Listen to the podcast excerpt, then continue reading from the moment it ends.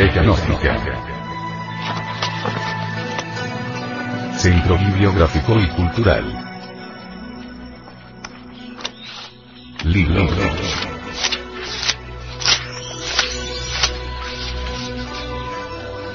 La doctrina secreta de Anahuac. Autor. Samael Aumeor.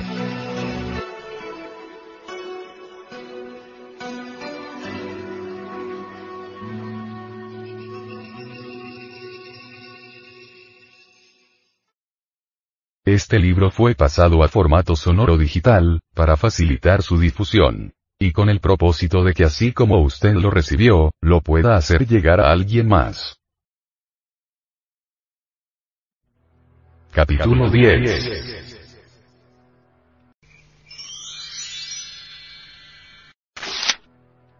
Antropología gnóstica. El doctor Samael Aún Beor, quisiéramos preguntarle qué significa el movimiento gnóstico y cuáles son sus objetivos. Doctor, por favor.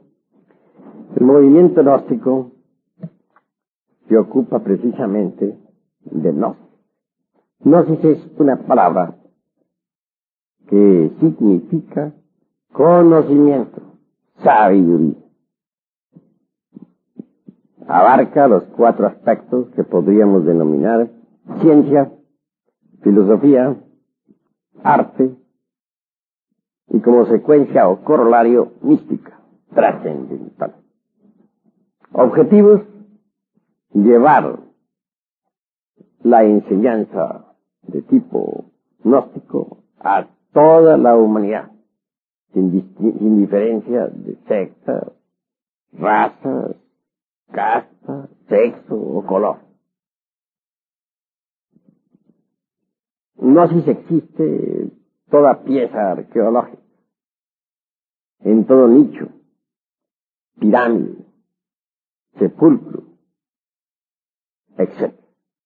Lo interesante es precisamente extraer la gnosis sabiamente y según reglas de entre las distintas piezas arqueológicas halladas no solamente en nuestro en nuestra patria mexicana, sino en todas las latitudes del mundo. Como quiera que los estudios gnósticos han progresado extraordinariamente en estos últimos tiempos, ninguna persona culta caería hoy, como antaño, en el error simplista de hacer surgir a las corrientes gnósticas de alguna exclusiva latitud espiritual. Si bien es cierto que debemos tener en cuenta en cualquier sistema gnóstico sus elementos helenísticos orientales, incluyendo Persia, Mesopotamia, Siria, India, Palestina, Egipto, etc.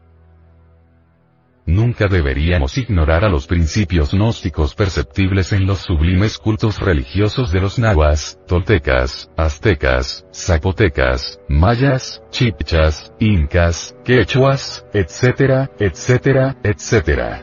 De Indoamérica. Hablando muy francamente y sin ambajes diremos.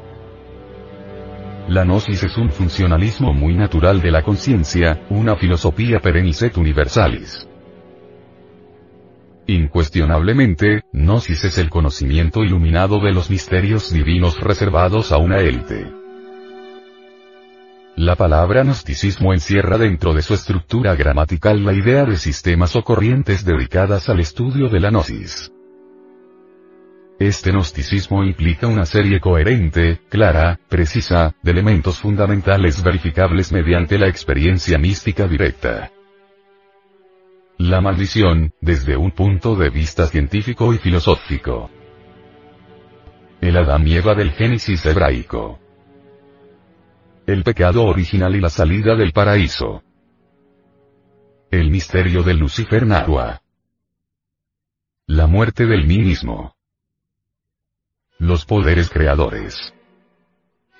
La esencia del Salvator Salvandus. Los misterios sexuales. El Cristo íntimo. la serpiente ígnea de nuestros mágicos poderes. El descenso a los infiernos. El regreso al Edén. El don de Mefistófeles. Solo las doctrinas gnósticas que impliquen los fundamentos ontológicos, teológicos y antropológicos arriba citados, forman parte del gnosticismo auténtico. Pregnóstico. Es aquel que en forma concreta, evidente y específica, presenta algún carácter en cierta manera detectable en los sistemas gnósticos, pero integrado ese aspecto en una concepción intoto ajena al gnosticismo revolucionario pensamiento que ciertamente no es y sin embargo es gnóstico. Protognóstico. Es todo sistema gnóstico en estado incipiente y germinal. Movimientos dirigidos por una actitud muy similar a la que caracteriza a las corrientes gnósticas definidas. El adjetivo gnóstico puede y hasta debe ser aplicado inteligentemente tanto a concepciones que en una u otra forma se relacionen con la gnosis como con el gnosticismo. El término gnostizante. Incuestionablemente se encuentra muy cerca pregnóstico por su significación, ya que el vocablo, en realidad, estricto sensu, se relaciona con aspectos intrínsecos que poseen cierta similitud con el gnosticismo universal, pero integrados en una corriente no definida como gnosis. Establecidas estas aclaraciones semánticas, pasemos ahora a definir con entera claridad meridiana al gnosticismo. No está de más en este tratado aclarar en forma enfática que el gnosticismo es un proceso religioso muy íntimo, natural y profundo. Esoterismo auténtico de fondo, desenvolviéndose de instante en instante con vivencias místicas muy particulares, con doctrina y ritos propios. Doctrina extraordinaria que fundamentalmente adopta la forma mítica y, a veces, mitológica. Liturgia mágica inefable con viva ilustración para la conciencia superlativa del ser. Incuestionablemente, el conocimiento gnóstico escapa siempre a los normales análisis del racionalismo subjetivo. El correlato de este conocimiento es la intimidad infinita de la persona, el ser. La razón de ser del ser es el mismo ser. Solo el ser puede conocerse a sí mismo. El ser, por lo tanto, se autoconoce en la gnosis. El ser, revaluándose y conociéndose a sí mismo, es la autonosis. Indubitablemente, esta última, en sí misma, es la gnosis. El autoconocimiento del ser es un movimiento suprarracional que depende de él, que nada tiene que ver con el intelectualismo. El abismo que existe entre el ser y el yo es infranqueable y, por esto, el pneuma, el espíritu, se reconoce y este reconocerse es un acto autónomo para el que la razón subjetiva del mamífero intelectual resulta ineficaz, insuficiente, terriblemente pobre. Autoconocimiento, autonosis, implica la aniquilación del yo como trabajo previo, urgente, impostergable. El yo, el ego, está compuesto por sumas y restas de elementos subjetivos, inhumanos, bestiales, que incuestionablemente tienen un principio y un fin. La esencia, la conciencia, embutida, embotellada, enfrascada entre los diversos elementos que constituyen el mí mismo, el ego, desafortunadamente se procesa dolorosamente en virtud de su propio condicionamiento disolviendo al yo, la esencia, la conciencia, despierta, se ilumina, se libera.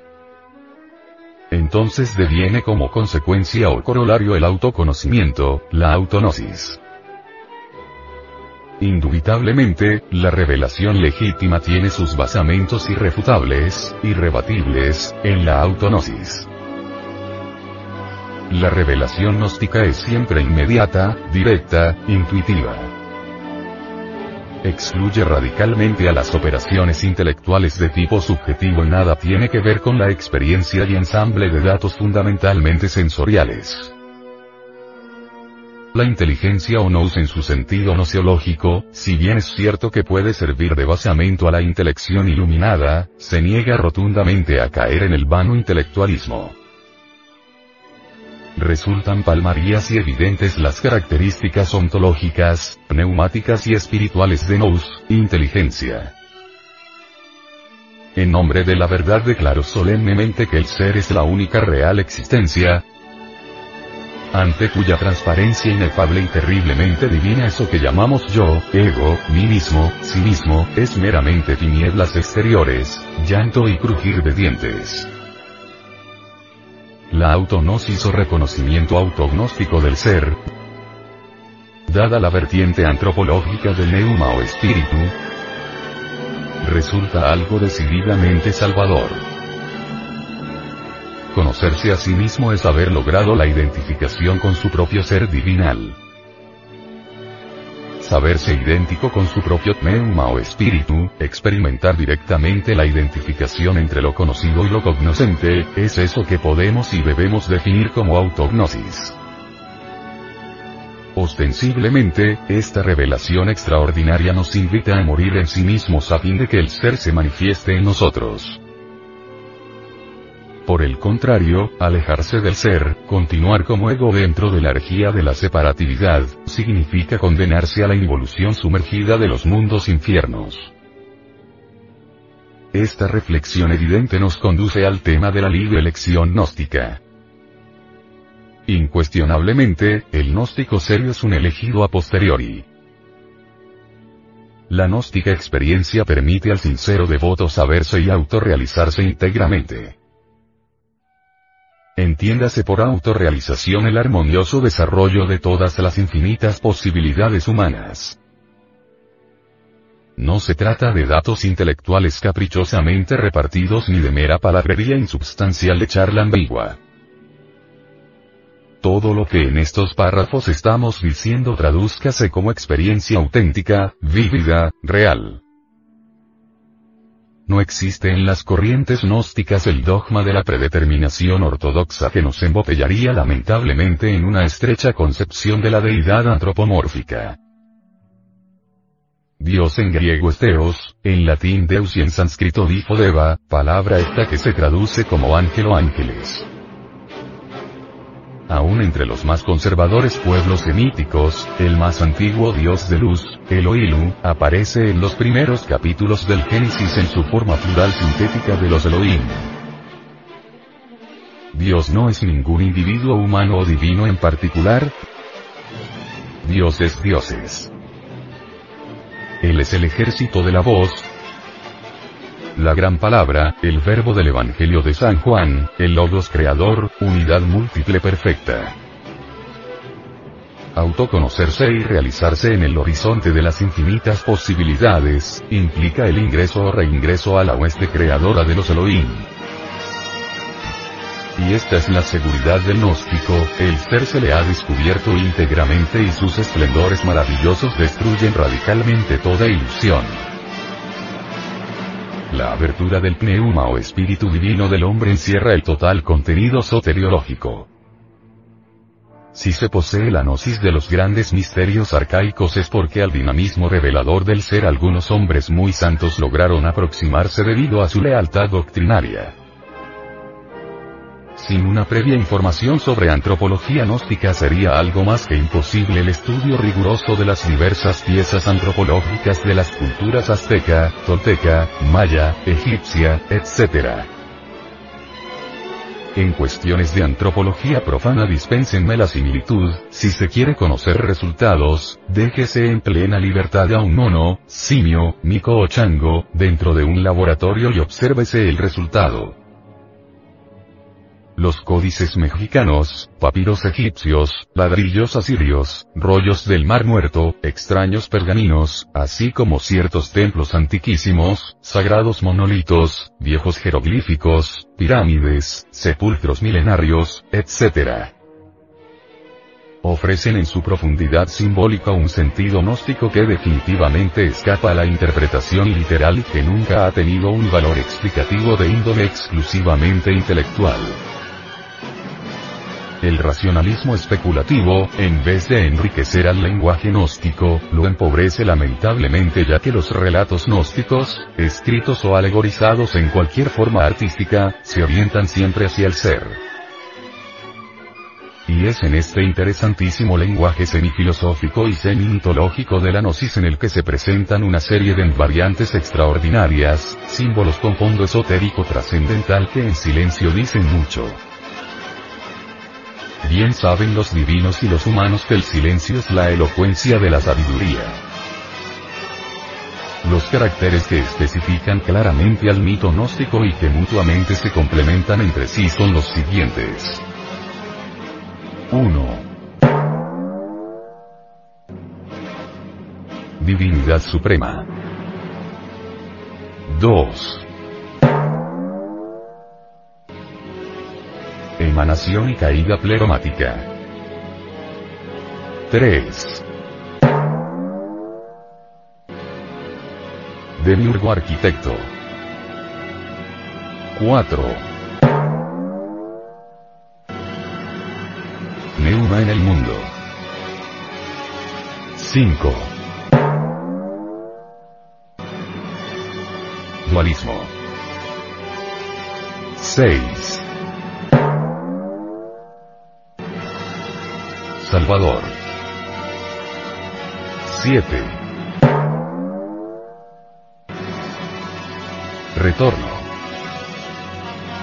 La divinidad suprema gnóstica es caracterizable como agnostos teos, el espacio abstracto absoluto. El Dios ignorado o desconocido. La realidad una de la cual emanan los Elohim en la aurora de cualquier creación universal. Recuérdese que para Nishpana es el sumum bonum, lo absoluto, y por lo tanto, lo mismo que para Nirvana. Más tarde, todo cuanto al parecer existe en este universo vendrá a tener real existencia en el estado de Paranishpana. Incuestionablemente, las facultades de cognición humana jamás podrían pasar más allá del imperio cósmico del logos macho hembra, del demiurgo creador, el ejército de la voz, el verbo.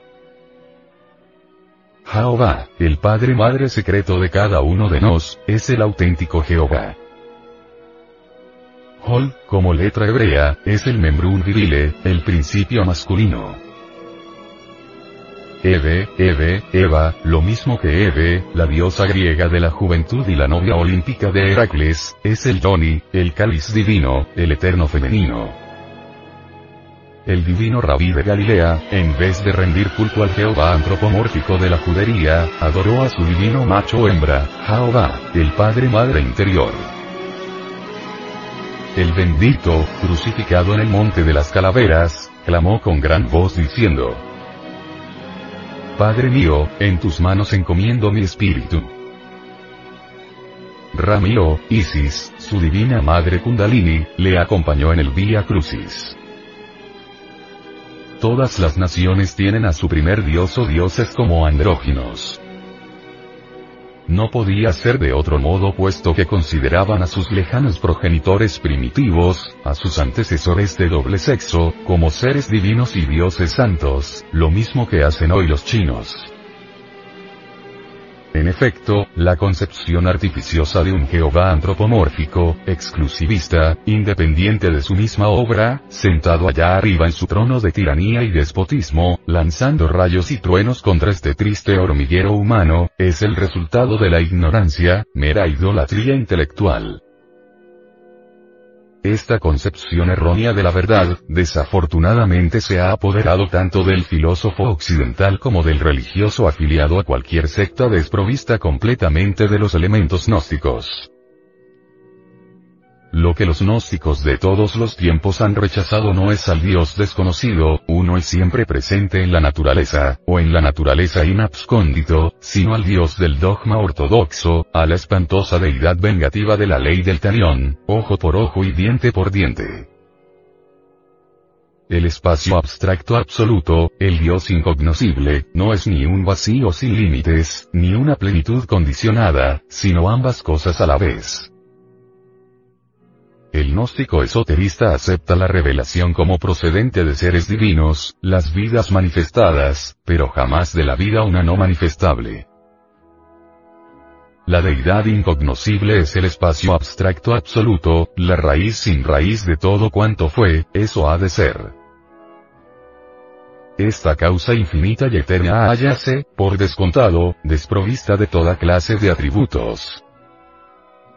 Es luz negativa, existencia negativa, está fuera del alcance de todo pensamiento o especulación.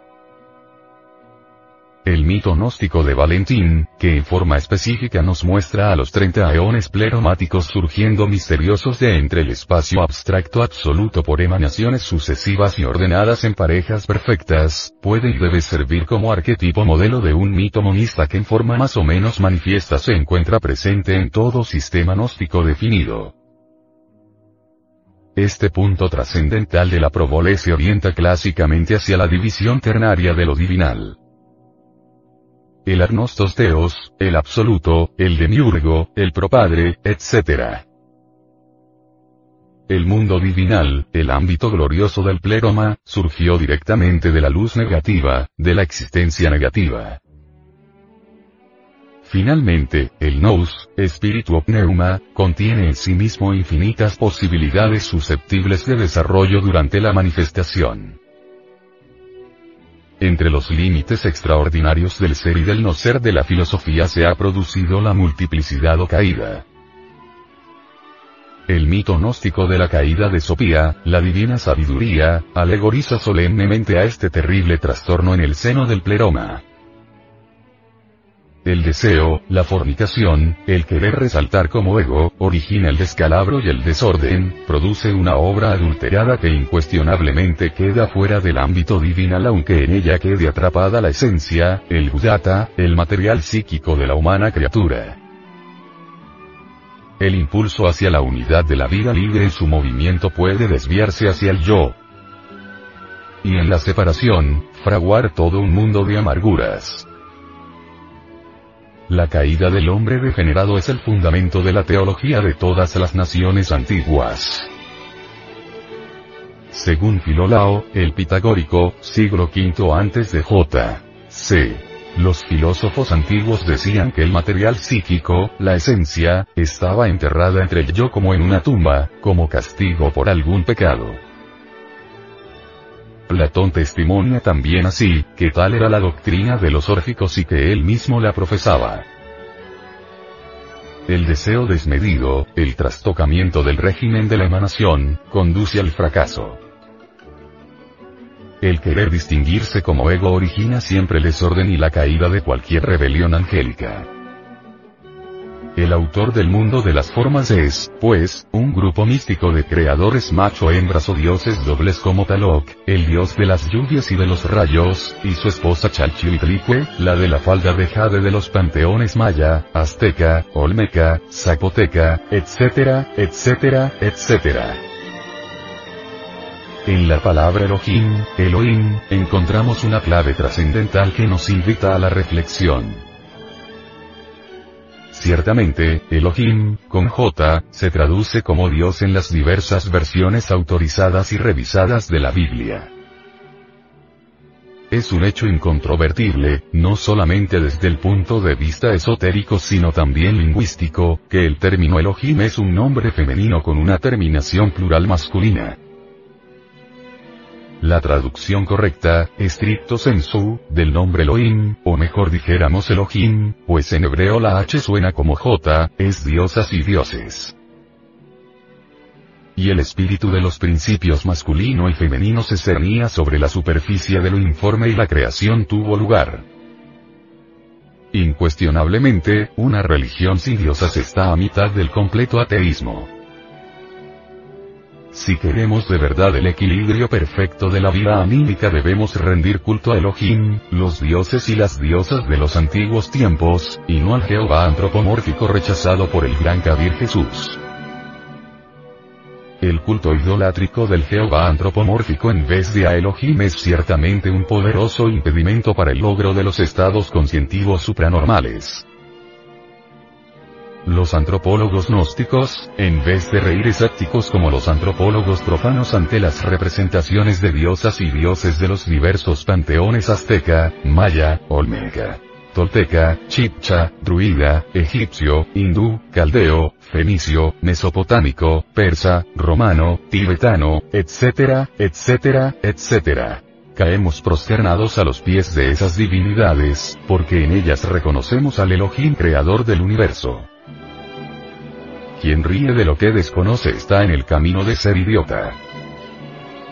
La desviación del demiurgo creador, la antítesis, lo fatal, es la inclinación hacia el egoísmo, el origen real de tantas amarguras.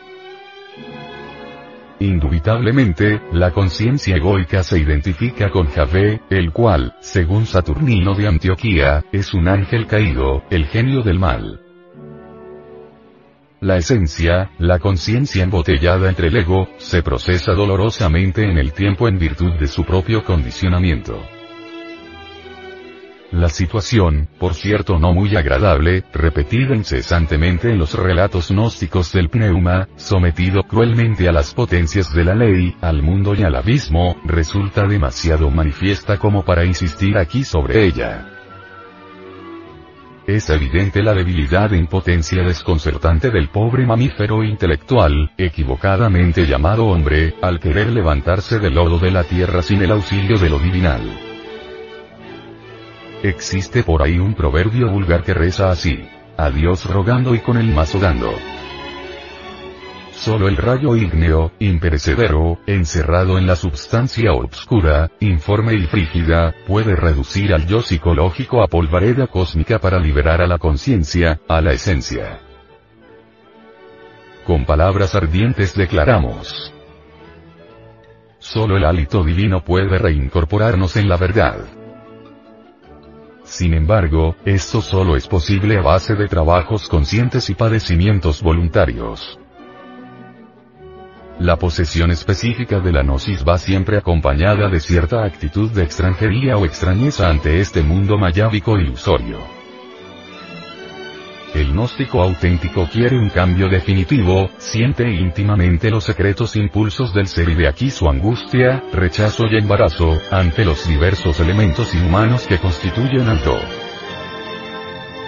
Quien anhela perderse en el ser carga la condena y el espanto ante los horrores del mí mismo. Contemplarse como un momento de la totalidad es saberse infinito y rechazar con todas las fuerzas del ser al egoísmo asqueante de la separatividad. Dos estados psicológicos se abren ante el gnóstico definido. A. El del ser, transparente, cristalino, impersonal, real y verdadero. B. El del yo, conjunto de agregados psíquicos personificando defectos cuya sola razón de existir es la ignorancia. Yo superior y yo inferior son tan solo dos secciones de una misma cosa, aspectos distintos del mí mismo, variadas facetas de lo infernal. Es, pues, el siniestro, izquierdo y tenebroso yo superior, medio inferior, suma, resta y multiplicación continua de agregados psíquicos inhumanos. El denominado yo superior es ciertamente una triquiñuela del mismo, un ardid intelectual del ego que busca escapatorias para continuar existiendo, una forma muy sutil de autoengaño. El yo es una obra horripilante de muchos tomos, el resultado de innumerables ayeres, un nudo fatal que hay que desatar. La autoalabanza egoica, el culto al yo, la sobreestimación del mí mismo, es paranoia, idolatría de la peor especie. La gnosis es revelación o develación, aspiración refinada, sintetismo conceptual, máximos logros. Ostensiblemente, tanto en esencia como en accidente, gnosis y gracia son identificables fenomenológicamente, sin la gracia divina, sin el auxilio extraordinario del hálito sagrado, la autognosis, la autorrealización íntima del ser, resultaría algo más que imposible.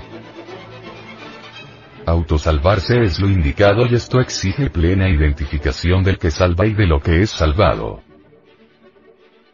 lo divino, que habita en el fondo del alma, la auténtica y legítima facultad cognoscente, aniquila al ego y absorbe en su paropsia la esencia y, en total iluminación, la salva.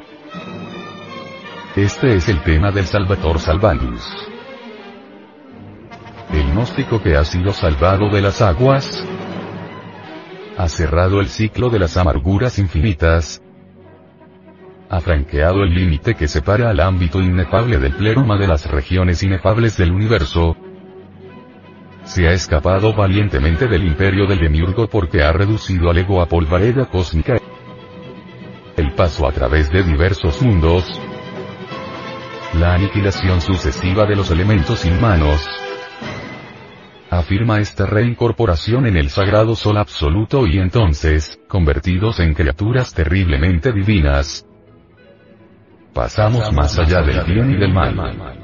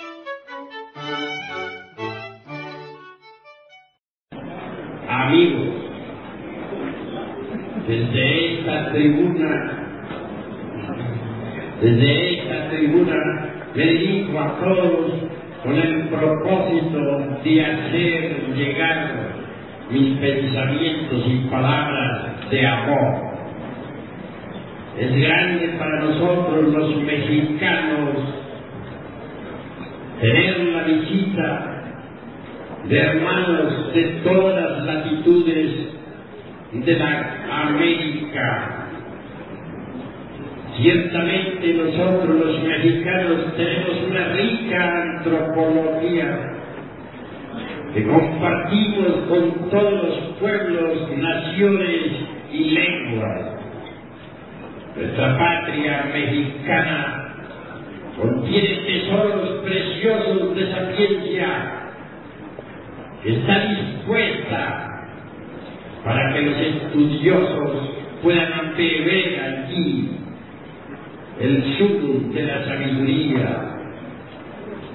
En este gran banquete hemos de regocijarnos todos, hemos de congratularnos con infinita alegría ha llegado la hora de comprender que en todos los países del orbe palpita la sabiduría oculta. Ha llegado la hora de entender que bajo las pirámides de Egipto floreció la sabiduría de los hierofantes. Ha llegado el momento de saber que en las pirámides de Teotihuacán aún se escucha el verbo que resuena de los antiguos maestros de Anagua. En nombre de la verdad de decir que la sapiencia cósmica cuya palpita en todo lo que es, en todo lo que ha sido, en todo lo que será. Través del tiempo distintos y hermantes del saber resplandecieron en la noche profunda de todas las edades. Ahora, Hermes Trismegisto, el tres veces grande Dios y de todo grabando su sapiencia en la tabla esmeraldina. Ahora, los grandes sabios de la antigua Grecia, enseñando a las multitudes desde los misterios de Leusis. Ahora, los esquirofantes de Asiria y de Persia. Ahora los sacerdotes incas, que brillaban como soles resplandecientes en el alto Cusco, Perú. Ahora, la sapiencia soberana de los grandes sacerdotes de Anáhuac, el arte magistral de nuestros artistas toltecas de la lejana Tumbes. Así, por aquí, por allá, que acullá resplandece la sabiduría de todas las edades la sabiduría oculta. Existe una gran diferencia entre la antropología meramente profana y la antropología gnóstica. La antropología meramente profana mediante las asociaciones de tipo interactivo, saca deducciones lógicas que pueden no estar de acuerdo en realidad de verdad con los principios esoteristas de Anáhuac o de los toltecas o del Egipto, etc. Pero la, la sabiduría gnóstica, la antropología gnóstica, basada en reglas precisas y en principios tradicionales eternos, sabe, por, sabe extraer de las piedras arcaicas toda la ciencia esotérica Así pues, debemos diferenciar entre la antropología gnóstica y la antropología meramente intelectiva. El momento, este es un momento de confusión. La humanidad se encuentra en estado caótico. Hay crisis mundial y bancarrota de todos los principios morales. La gente se ha lanzado a la guerra unos contra otros y todos contra todos.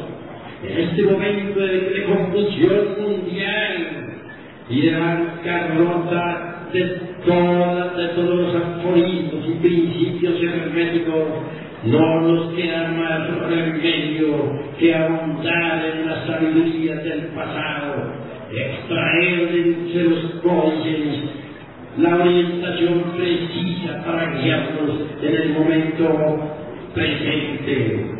Beber en la fuente tradicional de la augusta sabiduría de la naturaleza. Buscar los primeros cauces de la sapiencia cósmica. El momento ha llegado en que nosotros debemos volver nuevamente a estudiar los libros clásicos pero con ojo avisor, sabiendo, sabiendo sacar de la letra que mata el espíritu que da vida. El hombre en sí mismo es un misterio. Los antiguos dijeron, no se te ipsum, hombre, conócete a ti mismo y conocerás al universo y a los dioses. Ha llegado la hora de investigar a fondo de salir al encuentro de nuestro propio destino, de ahondar en las profundidades de sí mismos. A través de diversos estudios antropológicos y psicológicos, llegamos a la conclusión lógica de que el animal intelectual equivocadamente llamado hombre, en realidad de verdad, no es el hombre Incuestionablemente, si colocamos a un hombre y a un animal intelectual frente a frente, veremos que físicamente se parecen. Mas si los observamos psicológicamente, podremos notar cuán distintos son. El momento ha llegado en que nazca el hombre dentro de nosotros mismos, aquí y ahora. Existen fuentes tradicionales de conocimiento que nos indican con exactitud cuál es el camino que conduce al advenimiento del hombre. Ante todo es necesario que haya verdadero amor a la sabiduría ante todo es necesario que haya disponibilidad al hombre.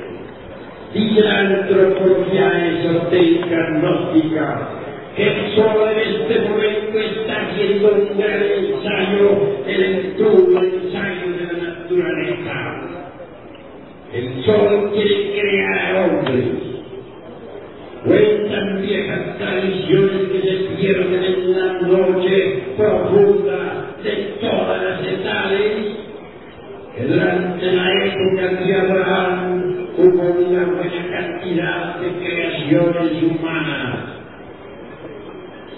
En las épocas del cristianismo, durante los primeros ocho siglos, también hubo una buena cantidad de creaciones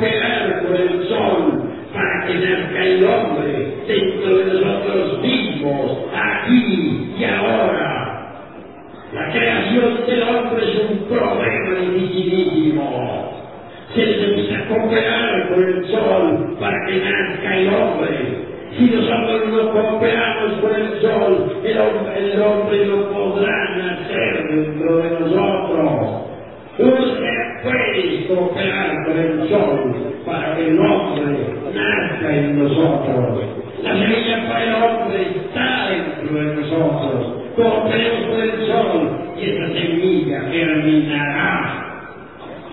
No todos los millones de seres humanos que pueblan la paz de la tierra son hombres, pero los gérmenes para el hombre están ubicados dentro de las glándulas endógenas sexuales de los animales internos.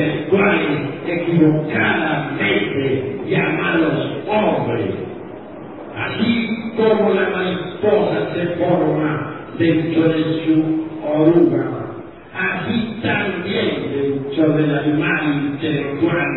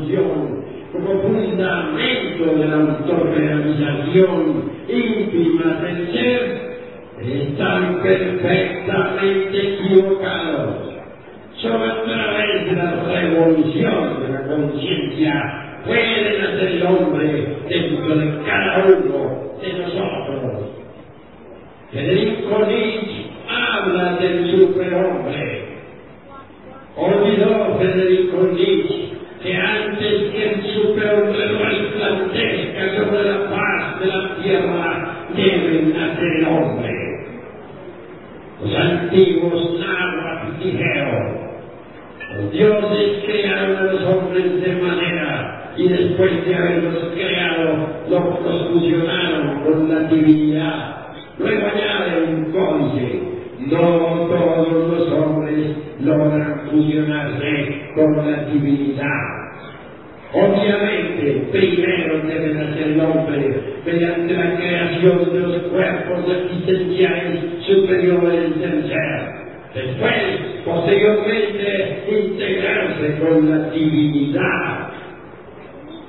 Cuando el hombre se integra con la divinidad,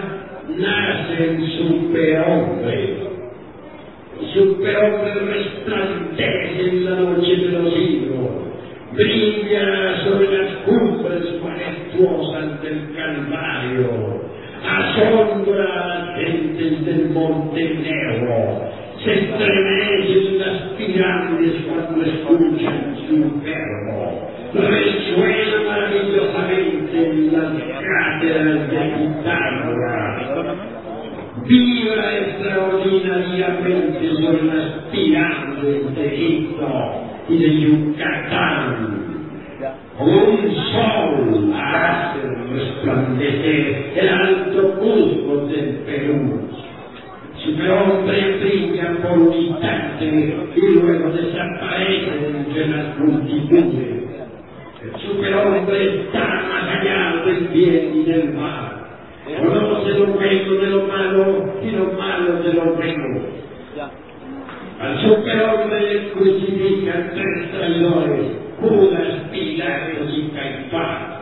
Al superhombre le odian tres clases de gente, los escribas, los sacerdotes y los ancianos del templo. Los escribas es decir, los intelectuales me abominan porque no encajan dentro de sus dogmas, dentro de sus teorías. Los sacerdotes no es comunidad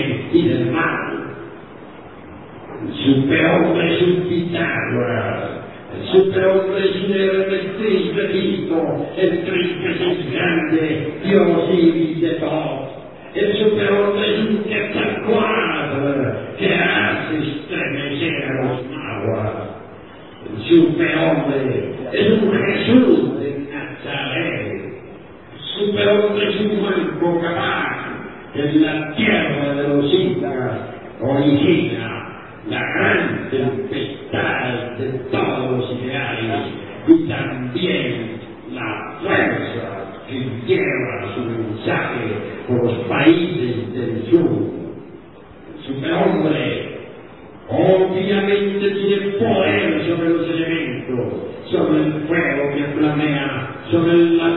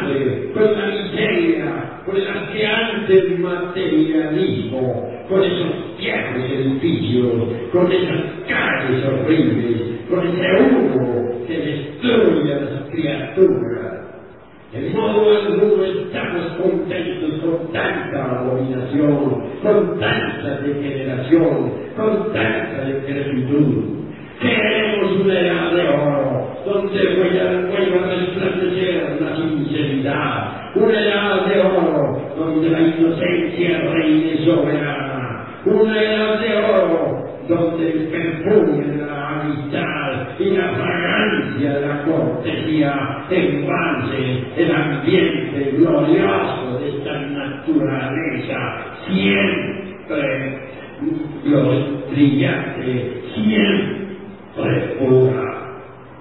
Amigos, y por algo estamos reunidos aquí, es porque estamos descontentos.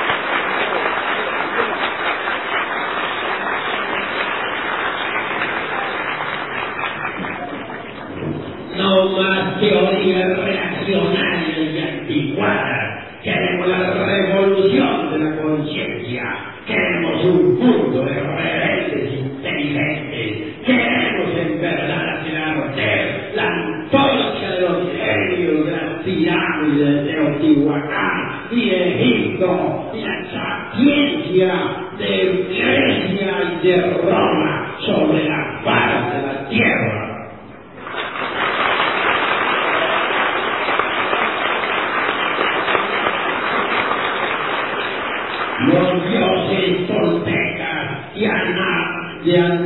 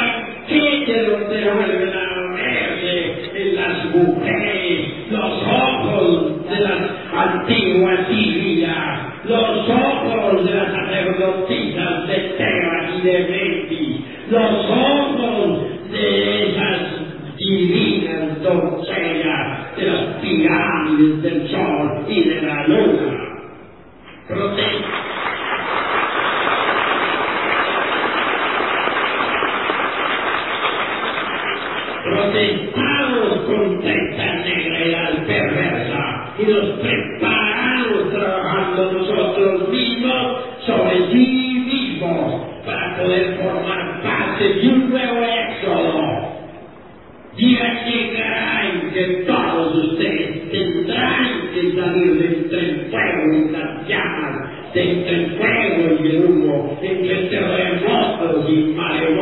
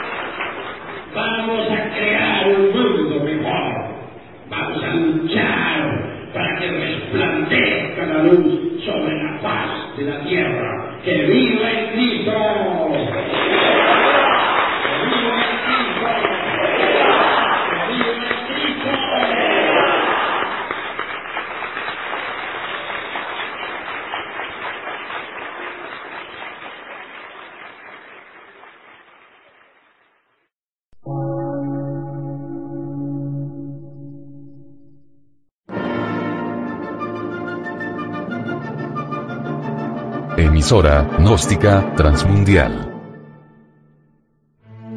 Por una nueva civilización y una nueva cultura, sobre la faz de la Tierra.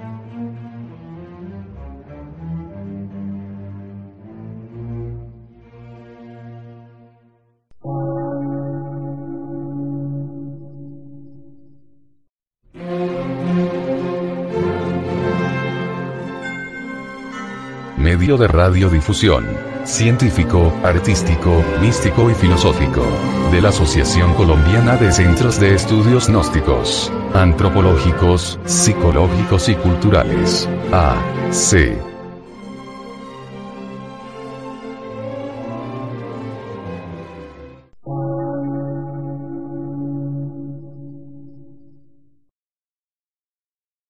Lectura en movimiento. Difusión sin fronteras.